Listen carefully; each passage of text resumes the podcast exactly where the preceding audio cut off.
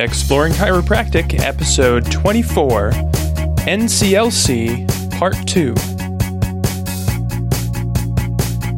Why are you so gung-ho to get involved right now? Because it's going to change the face of healthcare, and we are the next level of that change.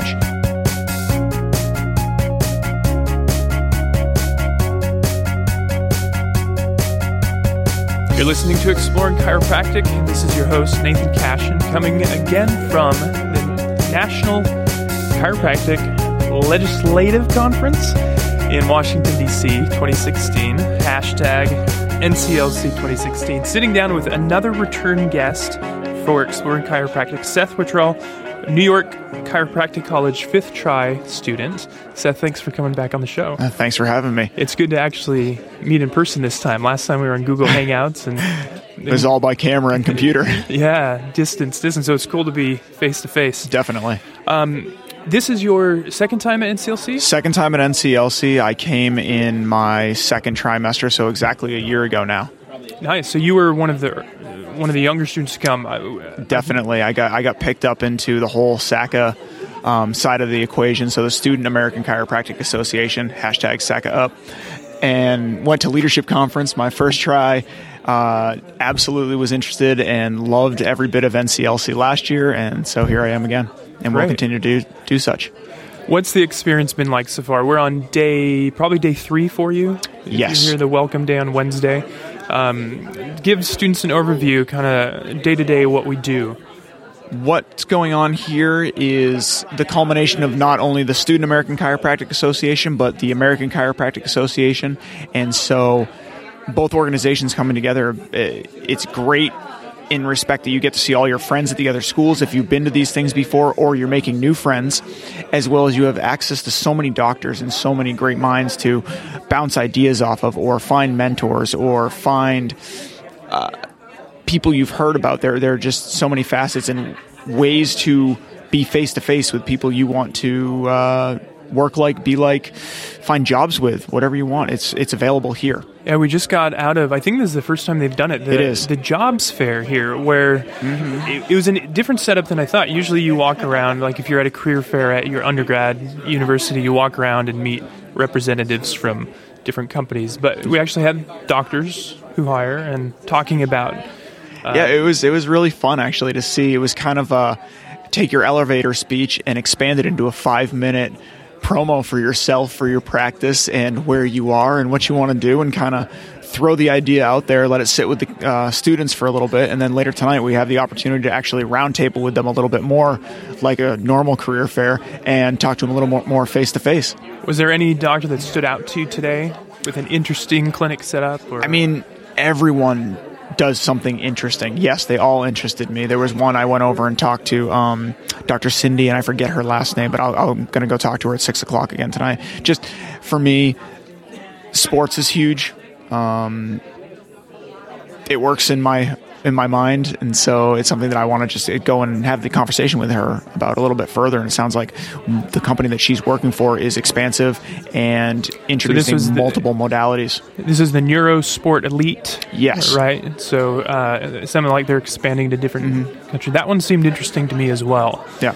Yeah. She said she combines chiropractics, physical rehab, with functional neurology. Yes, exactly. And functional nutrition. So kind of a three-pronged approach. Very much so. And which, if anyone knows, whether you're from professional athlete down to you do 5Ks in the summertime or ski in the wintertime, everyone to some degree is an athlete, or let's say everyone needs or wants better function, better nutrition, and a better lifestyle for the longevity.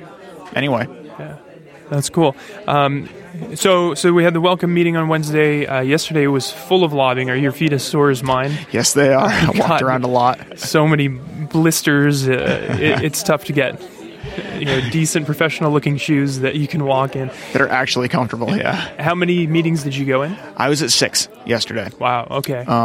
4. So real quick, yesterday morning the ACA opened their conference officially. Yesterday morning I was there to see that, and then it was quick scramble my team together and get over onto the Hill, and We did 4 meetings with one group that I was with. Happened to run into some friends in the hall who were going to another meeting, and I had a little bit of time, so just jumped into a 5th meeting. And then my 6th meeting, I met just the New Hampshire representative, delegate representative for the ACA, who I'd met last year. And he and I went into a meeting with one of the congresswomen from New Hampshire. Awesome. Yeah. Let's talk about some of the, what we talk about with these representatives. So there are 4 key issues on the table right now, and we could just touch one or two of them. Absolutely. You mentioned that one of the big concerns that all of us have as students is the debt that we have. Yes. And finding ways to be able to pay that off. So which of these legislative items might tie into that? I wish I had, actually... No, I don't have the paperwork with me. One of them has to do with basically allowing chiropractors to sit at the table or, apply for up to $50,000 in loan repayment, grant monies for working in underserved, underprivileged areas to try and foster better healthcare. And you could very well be that not just port of entry, but primary care type doctor where you're referring out if further care is needed, but getting people in the door and improving healthcare.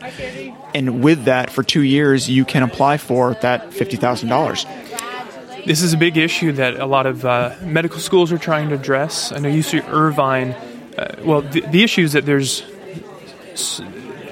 even for medical doctors, to get the repayments that they need, it's difficult to be a family practice general practitioner, so they're doing specialties. So now nationally, we're losing the number of, first-tier healthcare practitioners, yeah, which chiropractic in all 50 states are considered is seen as primary care physicians. So I know UC Irvine, as I was going to say, has offered for their students, if they stay in Irvine and practice family medicine for 5 years, they get their school paid for. Wow. This is not quite as awesome as that, but this is still federal legislation. Really, it's a good program. And the question kind of remains that we're not doing a disservice. And as far as physicians go, where we should be welcomed in. And I think anybody who the best chiropractors know their limitations, and we're there to help patients at the end of the day. Why can't we help ourselves and help our profession by eliminating some of the debt that we incur as well going through school? So it's the National Public Health Services, I think is what we're talking about, which allows, again, medical students, but every other health profession, nursing, I think psychiatry. Physicians' assistants, nurse practitioners, I would imagine podiatry and physical therapists, you name it, they go into these areas.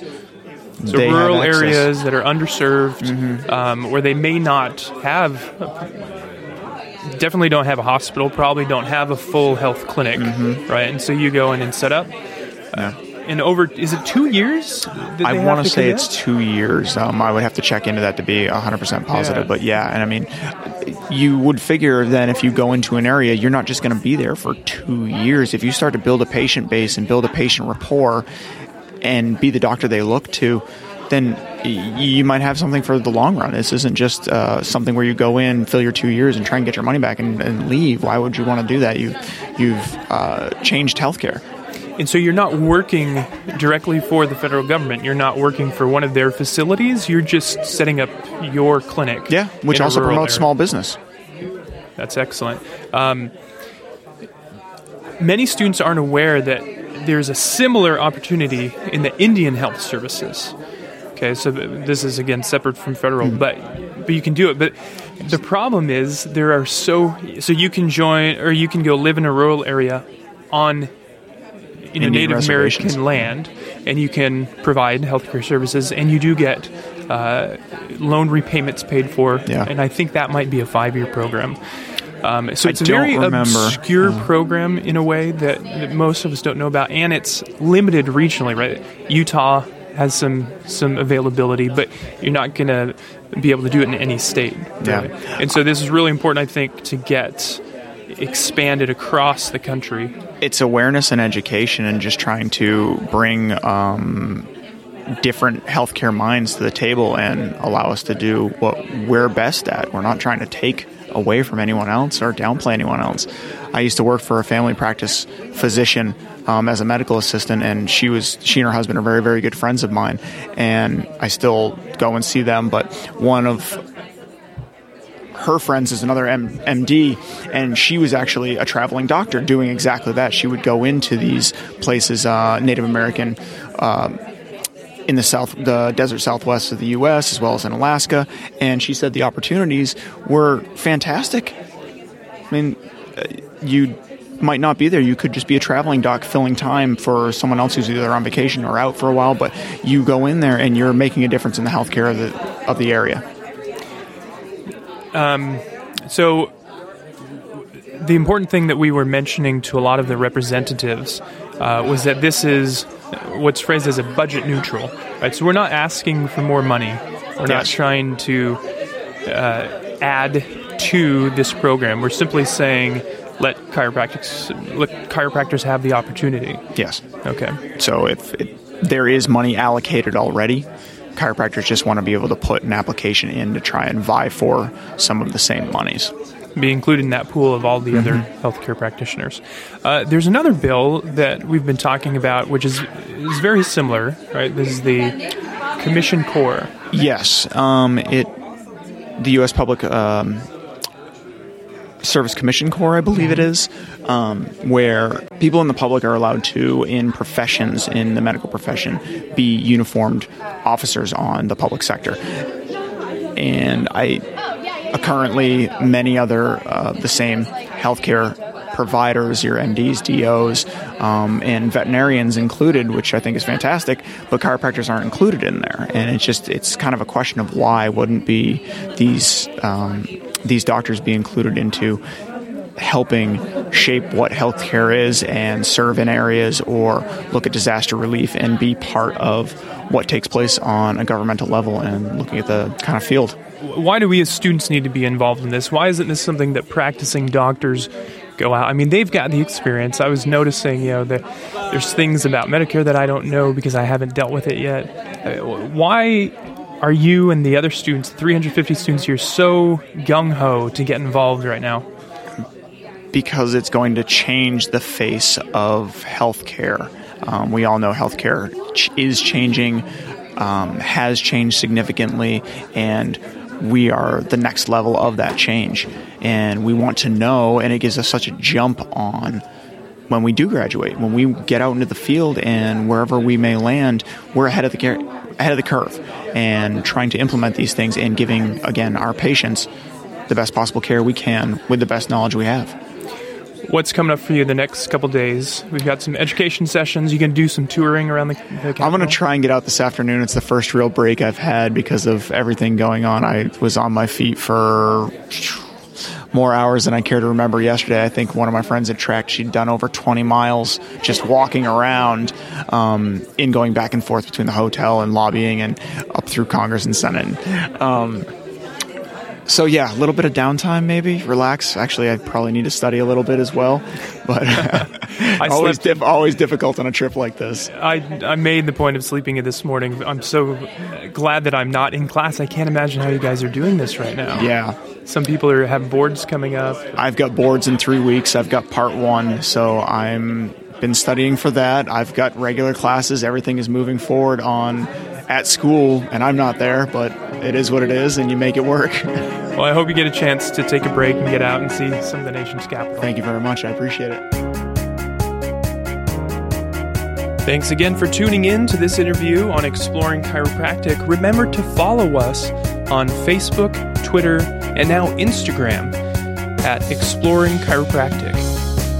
Also, be sure to check out True Brain, the world's most tested productivity drink. This has been developed by UCLA neuroscientists, and it contains nootropics such as oxiracetam and piracetam that really helps give you that focused mental state without the buzz. You can get a free trial at exploringchiropractic.com/TRUBrain.